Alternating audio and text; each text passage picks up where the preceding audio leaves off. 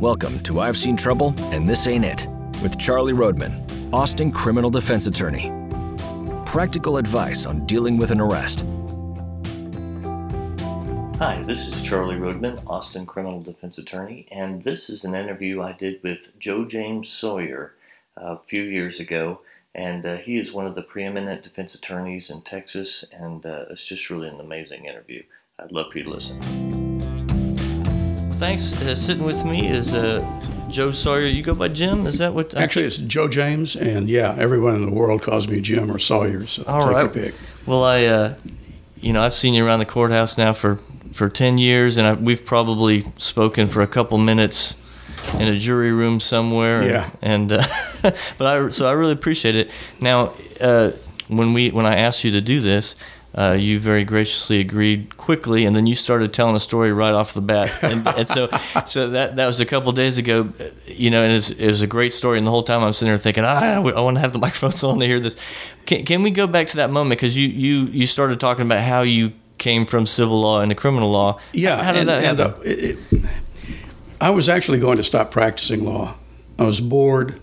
Uh, money was great, but civil law I just found to be painstaking. Uh, it didn't seem it seemed inconsequential to me. So I was actually thinking about going to the screenwriting course at UCLA, and um, then one of my partners in the civil firm got appointed on a federal case and that piqued my interest. Uh, that was an 11 defendant, $15 million worth of heroin case. All the lawyers were appointed. All the lawyers were just scared crapless of their clients, except for me. I loved ours. And um, it was unusual. I think it was the only uh, criminal case that year, or maybe any year, in which the DEA was subject to a motion from the defense to be named as an unindicted co conspirator. Um, and the reason for that was kind of interesting. We couldn't find initially why in the hell the DEA, knowing that these guys had $15 million worth of heroin, would lure them from Delano, California to Fort Worth, Texas, where they get busted as quick as they check into a motel. And we discovered that in those days, uh, if you looked at the legislation that enabled the uh, DEA, the United States was broken into districts. Once you reached a certain level of funding, you got no additional money. So it didn't matter who you busted or how much it was worth. The most underfunded district was Texas, New Mexico, Arizona.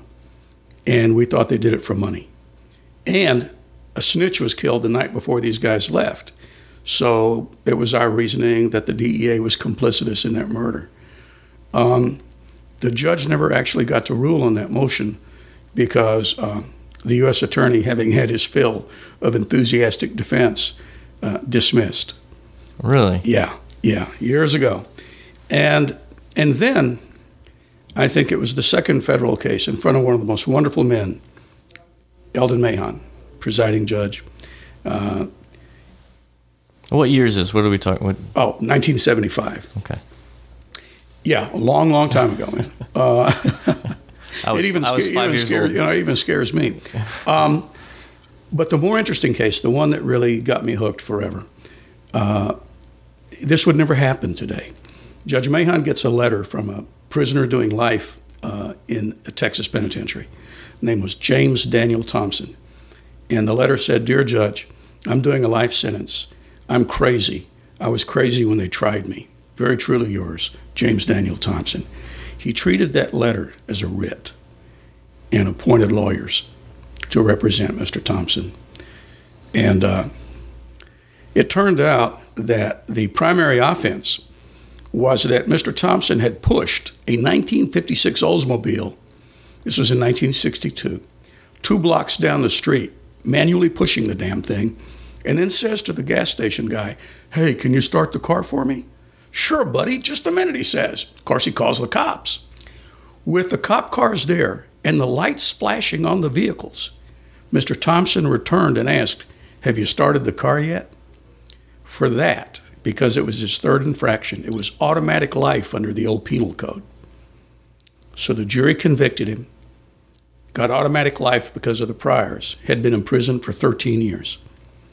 And we looked at the uh, underlying offenses, the predicate offenses, and discovered that in 1955, he was beating a bush with a stick in an oil field in West Texas. When confronted by the deputies, he said, They're talking about me, the voices in the bush. But then he hit one of the deputies with a stick, and off he went to the pen. He got out, and six months after being released, he smashed the side window out of a car. Burglary of a vehicle in those days was a felony. And they found him on the sidewalk next to the car reading the insurance policy he had taken out of the uh, glove compartment. Convicted him and sent him to the penitentiary. At that point, um, we thought, you know what? Somehow this guy, I mean, he is crazy. How was it not raised? And which meant we had to get the transcript. We had to prove that in some way it had been preserved at trial. The original record had long been destroyed, but because it was a life sentence, automatic life, it had also automatically been appealed to the Court of Criminal Appeals. We found that file on microfiche. And sure enough, dear God, my Lord, um, the exchange is something like this, and I'll never forget it because it was so damn horrific. The defendant stands. Judge, just a minute, Judge, I'm crazy. Defense lawyer. I told the boy to shut up and sit down, but he didn't call him boy. He isn't an N word. And the trial judge then responded, Sit down, son. You've got a lawyer who's going to take just good care of you. And he did. Got automatic life. Never raised the insanity defense. But we felt the point had been preserved. But then we had to find something that proved that he, he, he in fact had a psychiatric history. And in those days, in the late 50s, early 60s, prisoners were segregated at the psychiatric facility. We found the names of the doctors who had treated the black patients. One by one, we eliminated them, except for a really elderly retired psychiatrist who lived uh, just outside of Amarillo on his family ranch. His name was uh, James G. Little, L I T T L E. And I remember speaking to Dr. Little, and I said, This is a long shot, but would you have any recollection? And I described my client. And he said, Hell yes, he's schizophrenic. I said, Doctor, I said, You haven't? He said, Damn it, don't question me. And he had a pretty specific, it seemed, knowledge about Mr. Thompson. He described him rather aptly. Uh, he then agreed to come down and testify at the writ hearing on the condition we allow him to bring his nurse and his dog and put him up at the Fort Worth uh, club.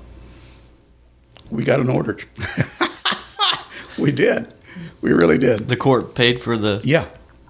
And uh, he was an amazing man. And um, Howard Fender was the assistant attorney general who later became a district judge uh, in Fort Worth. But he represented the state of Texas in that writ hearing. Bright guy, capable guy. But we set a little bit of a trap for him, and it went like this. We put Dr. Little on the stand to testify that uh, our client had organically seeded uh, schizophrenia uh, and that he would never be cured, uh, but he posed no threat to anyone, and that he was clearly, in his opinion, uh, incompetent to stand trial when he was convicted in 1962. We never did his CV. We simply established that at the time he was licensed as a psychiatrist in the state of Texas. So Dr. Little, being a man of some years, uh, Howard leaned forward and said, Now, doctor, doctor, you're a man of some years. And I think he said, Yeah, I'm 88, whatever it was. He said, And yet you claim to have a memory of treating Mr. Thompson. I do. He said, Well, let me ask you this What prepared you? What's your background? How did you become a psychiatrist? And I thought, You poor bastard, you know, because here's the answer. As a young man, responded Dr. Little, I was very interested in this uh, thing called psychiatry. Uh, we had a large ranch up here. I still live on it. I went to my father and expressed an interest in psychiatry. I'd already become a medical doctor. My father agreed, and so I went. I went and studied under Sigmund Freud. yeah, even the judge was somewhat impressed. Um, during the hearing, uh, during the hearing, the defense lawyer had the terrible misfortune to come in to hear this read. Of course, we work with our backs to the audience if, we, if you're the defense team. So I turned around to see who'd come in. It was a rather disheveled looking piece of humanity. And the judge inquired of him, May I ask your name, sir?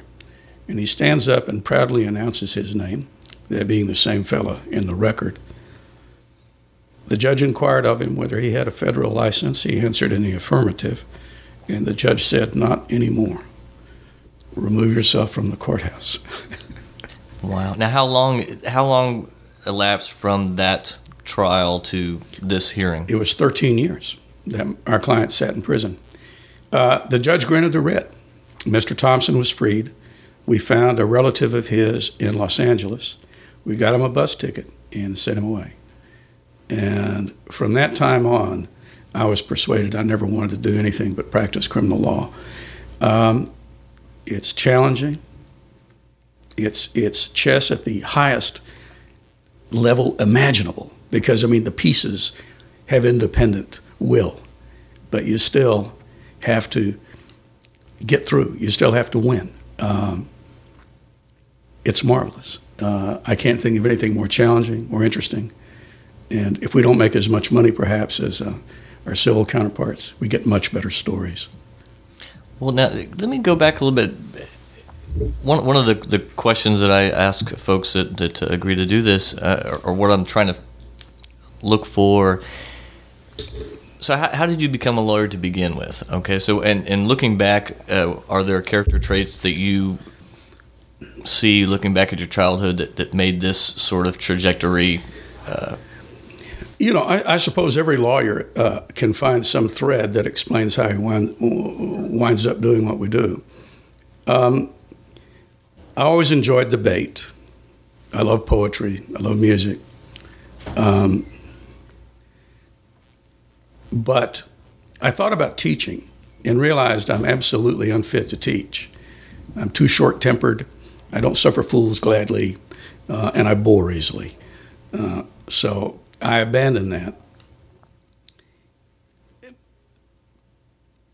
And I think that the uh, the allure of the law, you know, reading Clarence Darrow, uh, I read prolifically. I mean, I probably knock off a new book every week. Um, and then there are old books I go back to. I love to read the Bible, uh, which does disquiet some of my friends, but that's the way it is. And um, law school just loomed as, as, as the alternate to getting a PhD in something. Uh, and, and I think I just thought, okay, why not? Why not get a law degree? I may or may not practice law. Uh, as it turned out, I hated law school. Jesus, with a passion. Where did you go? University of Texas. I got both of my degrees there. Um, I thought it was punishing. I thought it was cliquish. Uh, understand that I was the only guy in my class uh, whose parents were working people. I mean, there.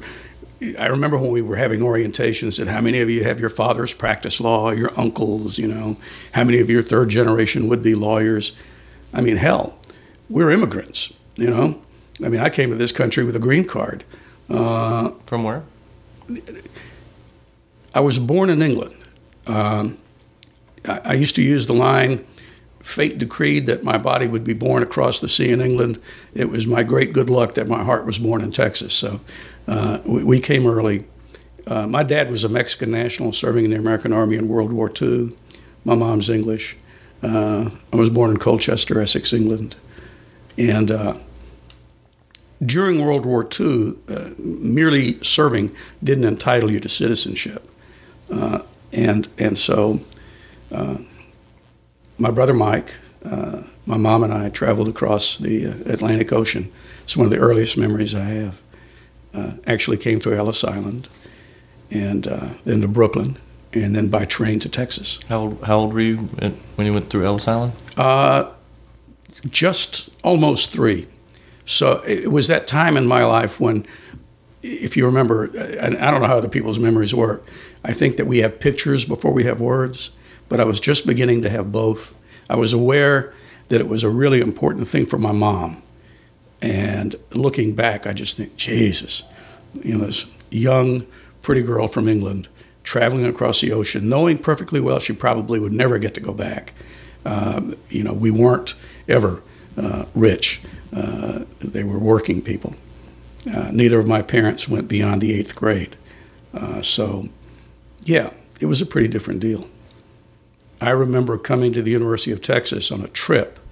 Uh, we came to the Capitol uh, from my junior high school, I guess, and marveling at the kids walking around with books, wondering what it would be like to be at a university. Um, and so there were a lot of things. I think our background, my brother Mike is also a lawyer. Uh, we were both born in England, uh, and we both do criminal defense. So there's probably some. Uh, my sweetheart thinks it's a, it's a failing of character that led me to do this. you know, I, I remember. I think I've told this story before, but as a kid, trying to figure out which football team to root for on TV, I would just figure out which one had the lower score and go, "That's the one I'm going for." you know, and I, I, I, and I describe that when people ask me how I do it too, or, or what what makes me do it, and sort of just rooting for the underdog seems to be a natural part of my personality. I think there's always an element of that. I think that uh, uh, we're probably the kids in class who wanted to argue the position that was least defensible, maybe. Uh, I don't know. I don't know exactly how you get here. I think it's remarkable that Mike and I do the same work. In fact, we just tried our first case together ever uh, last month. Uh, we actually tried it twice, once in February and then once again just a couple of weeks ago, uh, and got a not guilty. Where, where, does he practice? In San Antonio. That's where we grew up. And uh, that's where I went to undergrad at Trinity. Oh, really? Yeah. Yeah. Damn fine school. Uh, San Antonio is a remarkable place. Uh, my brother still loves it. I never wanted to go back. You know, it was. It's a great place to be. It certainly has pockets of great affluence. Uh, we grew up on the south side. Went to South San Antonio High School. Uh, I remember a judge looking at me in absolute, I think the word probably would be shock because he had also grown up in San Antonio, but we had two totally different uh, lifestyles or trajectories, call them what you wish. And he, I looked at him and I said, "Yeah, uh, uh, it was still it was the wild frontier back then, Judge." And he looked at me and said, "It's still the wild frontier." Now, do you speak Spanish? Uh, as I tell people, you know, ahora uh, yo entiendo mejor que yo hablar. Yeah, I, I grew up speaking Spanish because, uh, you know, my grandmother, my grandfather, my uncles all spoke Spanish. They didn't speak very good English. Uh, my dad didn't become really fluent uh, until I was probably 13 or 14 years old. So it was a, and, and as, as children, you acquire the language without thinking about it. Uh, now I'm infinitely self conscious because you lose fluency when you have to organize your thoughts before you speak. And uh, yeah, and it embarrasses me that I don't speak with the proficiency I had as a kid. Now, your, your brother, uh, is he younger or older than you? People constantly think he's the oldest brother, which has always abraded me somewhat. But no, I'm 18 months older than he is. We're very, very close. Um, when we were trying this murder case, uh, Judge Valenzuela, a wonderful woman, uh, said, "How many times have you guys done this? You know, you're so good at it." And I said, This is the very first time we've ever tried a case together. Um, I didn't realize what a delight it would be to work with someone whose sentences I could finish. You know, and, and uh, I don't have any memory of life without my brother being around. So, I mean, there are four boys. I love all my brothers, but Mike and I were uncommonly close, I think. Why, why do you th- think it took this long before there was a trial together? Uh, probably because I'm overbearing, um, dictatorial, uh, and I didn't want to abuse my brother. Uh, I think he thought the same thing about himself. well, now you know that's funny. I, I'm a terrible interviewer. That I don't do a whole lot of research. But last night I was sitting there thinking, what am I going to ask Joe or Jim? Jim, and, and one of the the uh, the only question I could think of is, you know, I see you in court, you know, almost every day, and and why does it always look like you're hosting a dinner party? you're you're one, you know, because you're describing this dictatorial and this thing, and to me, you just look like you're swinging around, laughing, you know, shaking hands and making everyone else laugh. I mean, I, I, I like people, but if you ask the lawyers who work with me, I'm pretty demanding. I think the the secret is you do want to look cool while you're dancing fast. I mean, I love it that a lot of people think I have a very laid back approach to trying a case. The truth is, I can't stand losing. Um, you know, uh, I don't sleep much when I'm trying cases. I really believe that if you just out prepare them and never let them know that you're getting ready, you know, if you look absolutely laid back, uh, yeah, you, you, you, get them. Uh, people ask me about dressing because you know I, I, tend to dress and look like a pimp or. Uh, Mickey Pennington, wonderful judge down in Hondo, Texas, asked me. He said, "What's the biggest difference between you and Mike?" And I said, "Hell, Judge, it's it's a, it's obvious. He dresses in the dark, and I don't." but uh, I think my appearance is, is really a response to uh, to growing up. Um, you know, we we uh, we're a raggedy little bunch. Uh, so were a lot of the kids around us. I mean, it, it, wasn't as if we were singled out. You know, we didn't have shoes in the summertime, but hell, neither did most of the kids around us. You don't realize uh, how different that experience is until your life changes and you start interacting with, with kids that have a markedly different existence. I remember becoming aware um, that uh, uh, we were poor. I don't think I'd ever had that thought before.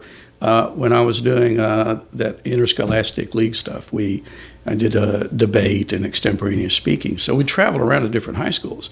I remember going to Alamo Heights in San Antonio and being absolutely blown away that kids got to go to school that way. Um, but so, yeah, I, think I dress the way I do because of that experience. But I really do love people. I mean, I, I, I love saying hello to people. I think uh, no one should be ignored. You know, I like the idea of inclusiveness. It's one of the things I love about the practice of law. You know, we're a pretty damn chummy bunch, as well as being articulate, uh, bright folk. So, yeah, I like all of that. Well, you know what? Watching you uh, operate, uh, the difference between you and I, it seems to me, I'll uh, I'll sometimes have to uh, wait patiently for a prosecutor's attention, and, and they seem to sort of stand up when you come in the room and, and pay attention, which is great. And, and I'm that uh, from from my perspective, it's. it's let, let me say this seriously. I remember being brand new to this profession. I remember being utterly at sea, uh, watching guys that were literally masters of the courtroom, uh, and and I remember hanging around them uh, just to hear their, their stories. You know, I probably learned more about how to practice law from sitting at a table listening to older lawyers tell those stories, never thinking that someday I'd be sitting where they're sitting. Uh, not naming him, a young lawyer uh, a few years ago went up to uh, Judge Wisser when he was sitting in the 299th and complained about the fact that I seemed to have gotten a great deal on a plea uh, that was being denied to him and his client on similar facts. And Wisser looked at him and said, All you got to do is practice law for 30 or 40 years, win a significant number of trials, and voila, you're going to get great deals. uh, I think the neatest thing about this profession is, is if you love it, that uh, you just get better at it. And if you succeed, uh, yeah, yeah, I, I, I'd be a liar if I didn't tell you I love the fact that people know my name and that they're friendly toward me. Uh, but that's something that happens, and it almost imperceptibly happens. You know, and, and, and one year you're thinking, I'll be damned. You know, I'm being asked to teach a class. And then you look in the mirror one day and, and the ugly truth dawns on you uh, is you're the old fart that you used to listen to. Um, so,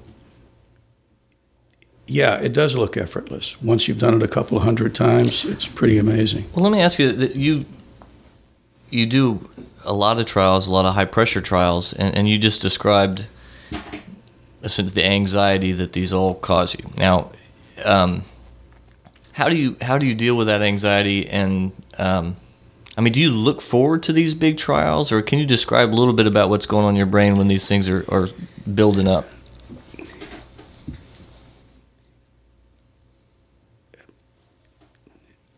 Part of it is my personality. Um, you know, when I was a soldier, I was a Green Beret. I've jumped out of airplanes a lot, usually at night, because um, that's what sneaky Pete's do. And uh, yeah, you know, I when I lived in Colorado, I, one of the reasons I moved there was I wanted to climb the 14ers, and and I loved the white water. Um, I used to be nearly fanatical about snow skiing. Uh, so I do. I mean, I love trial. That doesn't mean that the anxiety level ever goes down. That's never going to happen. There's nothing more stressful than sitting in a chair in a courtroom, realizing that just one or two words may may turn a case against you.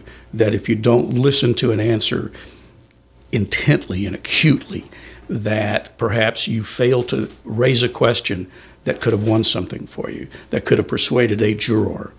Um, but but it's also the truth that I enjoyed. I enjoy the entire experience.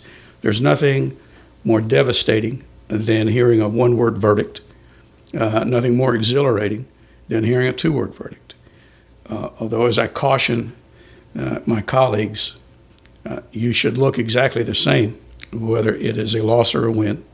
Should always shake hands with your uh, adversary and tell him how respectful you are of his or her work uh, go home, pour yourself a drink, and then gloat, but never never do it in court. Um, and I think uh, that, well, I, I, think I've answered the question. I I hope I enjoy this. I hope I die doing what I'm doing. Um, I don't ever want to be retired. You know, even the thought fills me with dread. You know, how much golf can you play? How many hours a day can you read? What do you do with yourself? And I get to have a hell of a great time, you know. Well, now you and you get a lot of publicity. Um, I'll tell you to contrast you with me. I, I well, this, this, is my question. Do you, does that publicity is it just a, a byproduct? Does it bother you, or do you worry about it, or or are you just how how do you re- handle that? Because I'll tell you that I I sometimes you know my iPhone pull up the Statesman thing and uh, look through that blog for the, the criminal justice guy hoping just hoping my name's not in there it's like I, I, just i don't want you know now i have a couple things i guess that there's a couple things that i do that i wouldn't mind being in there but generally i'm just i don't want to be on the front page even though this is sort of a, a i'm i'm going to release these publicly so you know i guess i sort of contradict that by doing this but in general i don't want any publicity it, it, I know lawyers that I consider to be my peers, men and women who uh, I, truly, I mean, I deeply respect.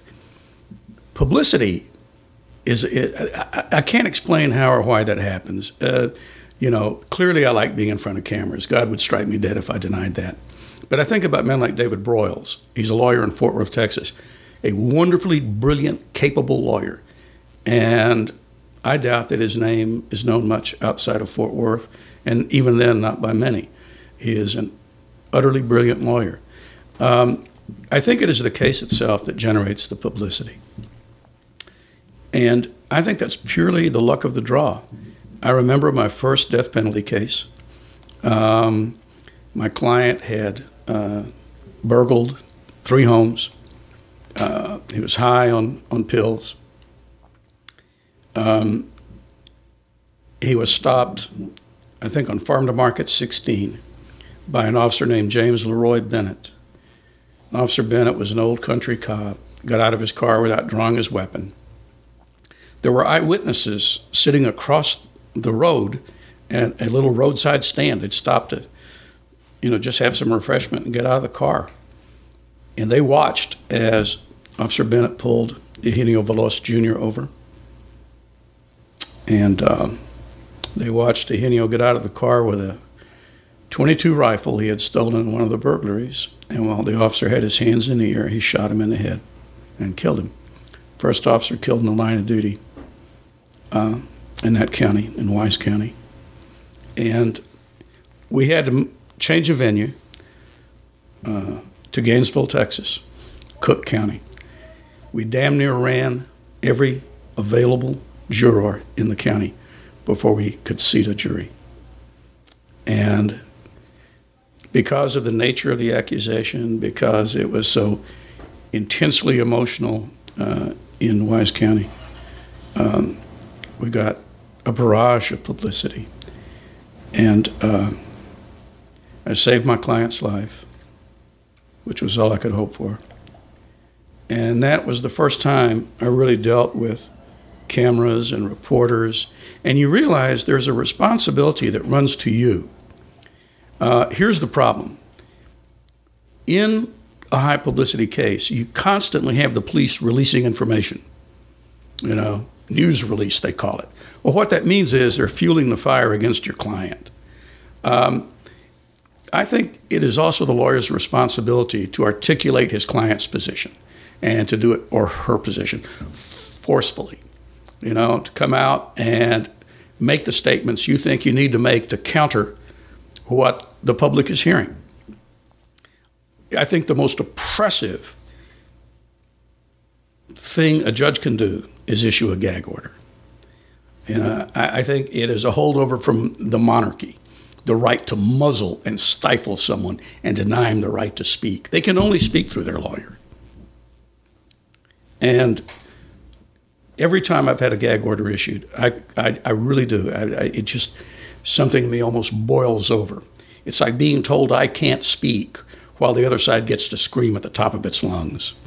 Uh, you know, you have people writing editorials, uh, putting up blogs now. Uh, in the old days, writing letters to the editor.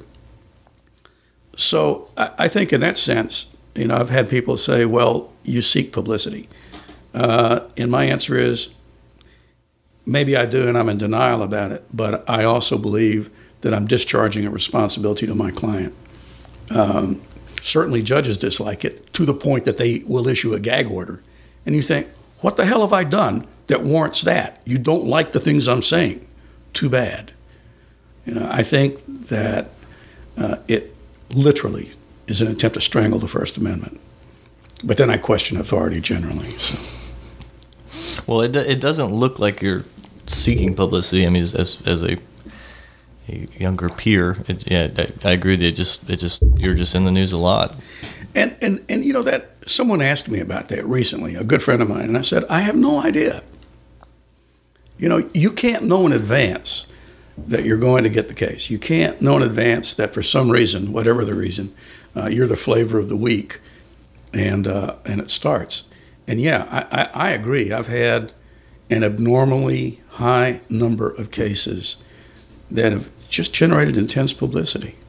Are you are you still on the appointed list, or I will be on the appointed list forever. I think that there is an obligation on us as practitioners. To, yeah, I know we lose money on it. You know, we're paid nothing. Uh, sometimes that sacrifice is almost not worth it. Uh, I don't like to count the money I lost on the yogurt shop murders, particularly the first time around. Um, but if we don't do that, then what assurance is there that the indigent really have a decent shot at being well represented? Um, I really especially believe it's important for young lawyers who think they want to become criminal defense lawyers to get on that list because it's also the learning curve. Yeah, you're going to get cases you can't possibly win, but then you're free of the force of gravity. Then you can really apply yourself to trying it, to getting out on the edge, to exploring the possibilities uh, in, in, in any particular case. Because, in the truest sense, you look at your client and say, Do you want to try this? Because I don't see what we have to lose. Um, I remember winning a capital murder a number of years ago, uh, and I think it was in front of Judge Wisser. My client had been caught 42 minutes after a robbery murder at a convenience store on 183. The clerk called in, watching what was first a robbery unfold, and then as he's talking to the 911 operator, he says, Oh my God, they killed him! They shot the man! And then he utters the line, The murderer is getting into the dead man's car, which was a very flashy Cadillac. The victim was a gambler. And 42 minutes later, in a pouring rain, they caught my client en route to his home in San Antonio, driving the dead man's car. And under the front seat, to a forensic certainty, was the murder weapon. Moreover, my client had a couple of trips to the pen for stealing cars. So we had nothing to lose, you know. And my client's name was Reginald Brown, downtown Reggie Brown, I called him. And we put together a very unlikely defense, um, except that we got a not guilty. Oh yes. the defense was that there's someone changed. They changed cars somewhere The down de- the line. when when we opened, I told the jury that we weren't just going to prove that Reggie Brown wasn't guilty, that we would and they would know the murderer when they saw him. I said, I promise you that. We had nothing to lose. And uh, Curtis Smith was the unindicted co defendant because the state made a deal with him. As I said to the jury later, the state of Texas went dancing with the devil. And I said, He's the murderer. He was an interesting man. On cross examination, I asked him, I said, Mr. Smith, let's talk about why you're in prison. And the state, I thought, very foolishly objected because it absolutely comes in, but it drew more attention to it. And I said, You discovered that your wife was being unfaithful, didn't you? Yeah. He said, And you wanted her to suffer for having done that, and you forced her to her knees. Remember that? And then you thrust your penis into her mouth until you ejaculated. And then, by way of dessert, you took a 45 automatic and rammed it down her throat with such force she was in the hospital for six weeks. You remember that? Yeah. And God, he looked the part. Great, big, brutal guy, trussed up like a Christmas turkey because he was a level one prisoner. Ah, Jesus. How long ago was that? Um, that case. Probably we tried that in 1995 or six, I think, quite a while ago. Um, but and that's the other thing is the incredible number of cases I've had that wound up in not guilty verdicts. They're the ones that I really do save and keep. Um, in 1991, Pat Gann, my dear friend, and I represented a guy named uh, Carey January. In fact, uh, the man he killed, Blaze Foley, was a songwriter here, and there's a brand new uh, documentary about Blaze called Duct Tape Messiah. And uh, I actually got to see it. And there's a quote from me that opens that documentary. I said, You know, I never knew that Blaze Foley was loved. I didn't know how, you know, fond people were of him in our county. Uh, I had no idea he was a songwriter. I'd never heard him sing. I said, To me, he was just a dead body in a murder case I was handling. And it turned into one hell of a trial.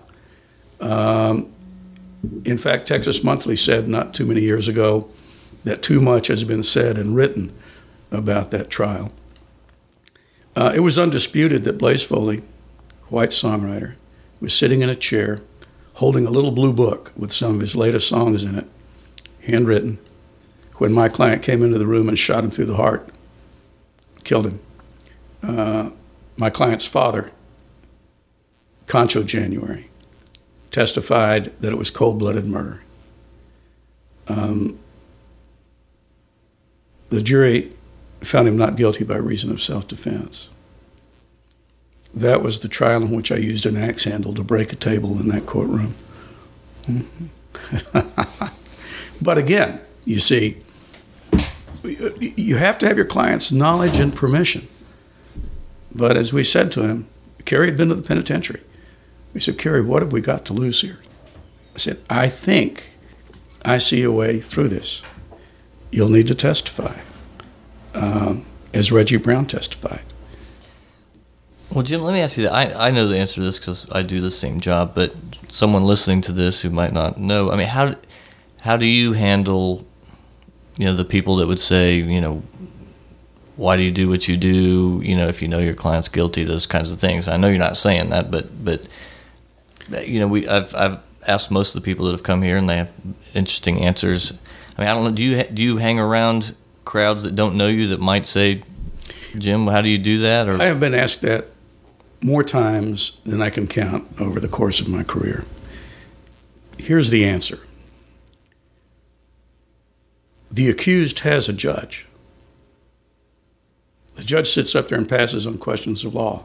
He has a prosecutor, a man or a woman who is trying with all his or her might and all of the evidence they can muster to convict him and imprison him.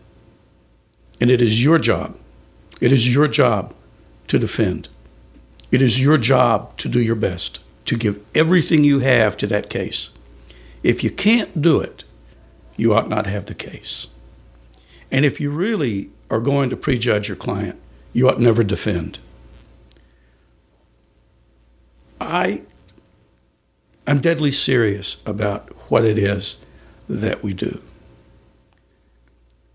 My clients don't need another judge or another prosecutor. They want someone who's going to stand up and give his or her absolute best. You know, it, it, it, we have to be able to deal with deep disappointment. I've lost cases where I believed that my client was not guilty. Yes, I've won cases where factually my client certainly committed the acts he or she was accused of committing. But I don't make the decision the jury does. It is the jury of 12 people who go back and ponder what they've heard and what they've seen. They reach the verdict. So if you can't operate in that role, if I think you have misgivings about it, then I think the truthful answer is yeah, I'm probably not cut out for this work. I probably ought not do this. And I respect people who say to me, I could never do that. And you think, how come you don't feel that way about heart surgeons, oncologists? I mean, you think they champion the disease or the disorder? They treat it. Um, I happen to do criminal defense work. And yeah, I, I never concern myself with being in judgment, sitting in judgment of my clients. Let me what would you um, what would you do or how, how would you change the system that, that is that we have if in any way now and I'll tell you my, my answer I've said before I do feel that that the system is uh, treats drug addicts unfairly and that there should be uh, more treatment programs and, and it, sh- it should be more looked at as a medical problem rather than a, a criminal problem um, but other than that, I personally, I don't know how much I how we can improve it. You know, or I mean, what do you think about that? I think we need to reconceive of what it is we're doing. I'm working on a little essay called Reflections on the Jailhouse. You know, what have I learned after 38 years of practicing law? Hundreds of trials. A couple of things. The first is that when a judge says to you, you're going to pay the price, you're going to prison. Uh, no, that's not paying the price. That is an absolute fiction. It is the down payment. Because we brand our criminals, we brand the convicted so that their lives are changed forever. Forever. It's not a question of, gee, to go to the penitentiary. You can't live in government housing, for example. You are disqualified as a matter of law. You are turned into a pariah. You are relegated to the lowest rung of society. You can't hold a professional license. You can't become an electrician. You can't become a plumber. What in the hell is that about? So maybe the first thing is we need to ask ourselves truly, how do we reintegrate people? How do we help them come back? How do we help ourselves? Because I think when we make others outcast, it says a bad thing about us and it begins to poison us. There are some easy answers. Probably we are wasting 60% of the beds in Texas on nonviolent drug offenses. That's stupidity. But it's because you have beady eyed little politicians saying, I ain't going to get soft on crime. That's so infantile and stupid. But we largely elect incompetence in Texas to sit in a legislature that is only interested in cutting back benefits to the poor, the weak, and the elderly. You know, that's their idea of moving the state forward. Um, very soon we will fall, for example, below uh, the Mississippi standard for education. Uh, we have the highest unemployment we've had in 24 years, and you have a governor running around talking about how he's engaged in job creation in Texas. Uh, we are, I think, in many ways dysfunctional as a government. But speaking only of, of, of crime, I'd love to see us reconceive of the ends of the criminal justice system. What is it we want? I mean, do we really want to imprison people? If so, why? And for how long? Are there people, in my judgment, I'm speaking on my experience and for myself only, who probably need to be locked up and kept apart from society? Yes, absolutely. There are some people so dangerous that I believe it is our obligation in enforcing the rules we use to govern our behavior to lock them away. Yeah, but that is a small minority of people. I think overwhelmingly we have failed ourselves. Uh, it's crime and perpetual punishment. That's foolish. It's wasteful. I mean, there may be someone out there who could find a cure for some form of cancer. There may be someone out there who could do wonderful work uh, in education. Uh, we're wasting those people. And the answer is why? Why the hell are we doing that? So, yeah, I think that I've reached the point where I believe, in large part, this is an exercise in futility. You know, Xerxes was preparing to uh, invade Greece one year and assembled a great armada and had his best troops. And his general came in and told him, We, we can't leave.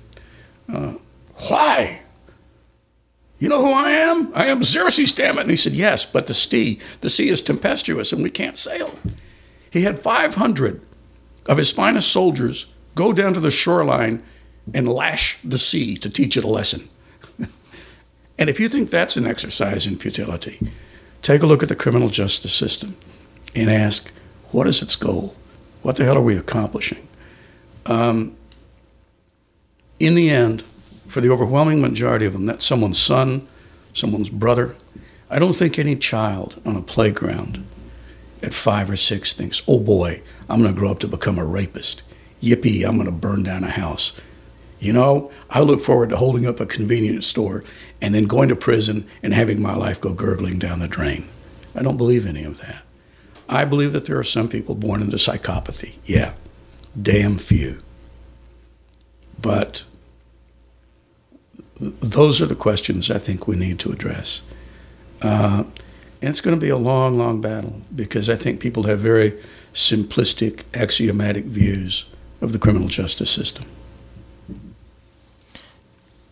Joe, before or Jim, I've always Joe Jim is very. I mean, a lot of people think my name is Joe Jim, so that's cool. Um, bef- uh, I talked to Alexandra Gautier, uh, who works with you uh, occasionally on cases, and, and she said there are two stories you've got to get from him, and, and you already got the Sigmund Freud story was the first one she said, and the second one is something about Polaroid pictures. Is there an anecdote that has?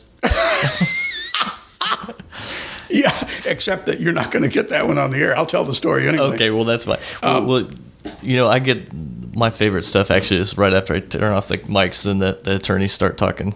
Oh no, no, I, I don't mind. I mean, it's one of my favorite stories. I, I ran into a. Uh, uh, it's been a number of years ago. Uh, there are little bars in San Antonio that are purely and completely local, uh, and by that I mean you can't go in as a stranger and think you're going to get out without having the hell beaten out of you. Uh, they're xenophobic. They're they're local, and uh, I grew up on the South Side, so and my brother practices on the south side. So we still have friends, uh, and I walked into a little bar called the Noleasa. Uh, it doesn't matter, It's the name of the bar in English. And I see this old client, friend of mine, sitting at a table and said, Hey, man. And his name is uh, Pajaro, uh, bird, Pajarito, little birdie. Uh, when he was a kid, he could literally imitate any bird that sang. I mean, he would do it, and you'd think it was the damn bird, which is how he got the name.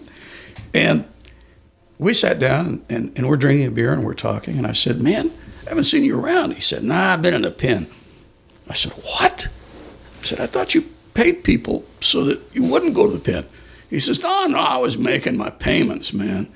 He said, You remember Maria? And I said, Oh, yeah, yeah.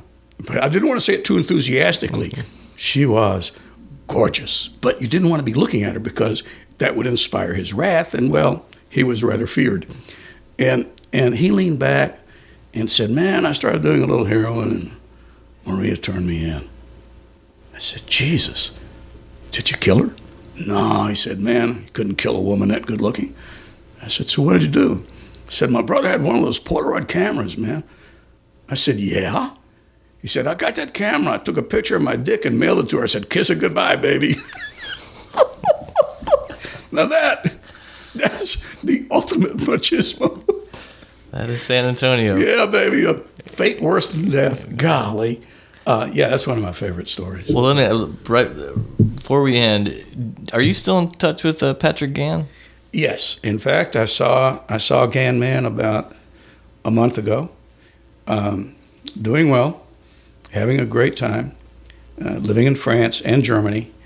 Um, yeah, uh, Patrick uh, had a uh, heart attack a number of years ago, and was advised that look, you know, this is all of a good time you can stand. Stress is the enemy in this at this end of this profession and uh, and we all have to cope with it. We all have to deal with it, and occasionally it overpowers you. I think that uh, that was God saying, "Patrick, find something new to do." And boy, did he reinvent himself. I mean, What is he doing now? he took a degree in international law, took his orals in French, uh, passed. Uh, he's teaching. Um, does some other things that are very interesting that we can't discuss. You know, he. Uh, you may have been with. No, it was it was Patrick and Jamie Balagia uh, picking a death penalty jury in the old courthouse. You know, the Yeah. next door. That was my first memory of uh, Travis County. I, I was still in law school, and we just come down to to watch, and uh, that was a that was wild. Just watching them get rid of some jurors. Patrick and I tried some of my favorite cases together, and uh, I miss him. Uh, I miss working together. I miss the laughs we would have. Uh, except for my brother Mike, I don't think I've ever been more successful in working with someone else. A couple of deputies asked us one day. They said, "How do you guys divide up the argument? How do you do that? Do you practice?" And Gann started laughing. I said, I just tell Gann, you go first, say anything you want, and I'll bet clean up. And that was the formula. We never even talked about what we were going to say. Were you, were you partners or just No, no, no. We were never we were never partners. We were just uh, Patrick and I met first day of law school. Um, you know, we were both veterans. We had that in common, and we just hit it off. Um, and and it worked. I mean, it, it, some of this is just pure chemistry, and um, that was one of those deals that was effortless. It just really worked. Uh, I'm probably a little more intense uh, about it than Patrick, uh, but uh, we had some fabulous wins. I mean, or as Judge Whistler said, gross miscarriages of justice. well, Jim, thank you very much for, for I really appreciate you doing this. I will tell you one thing as we go. Um, you do not look like a pimp or dress like a pimp. I really appreciate it. Not a problem. Thank you. For more information about Charlie, visit www.roadmanespiritu.com. You can purchase Charlie's book, The Defendant's Guide to Defense How to Help Your Lawyer Get the Best Result, on Amazon.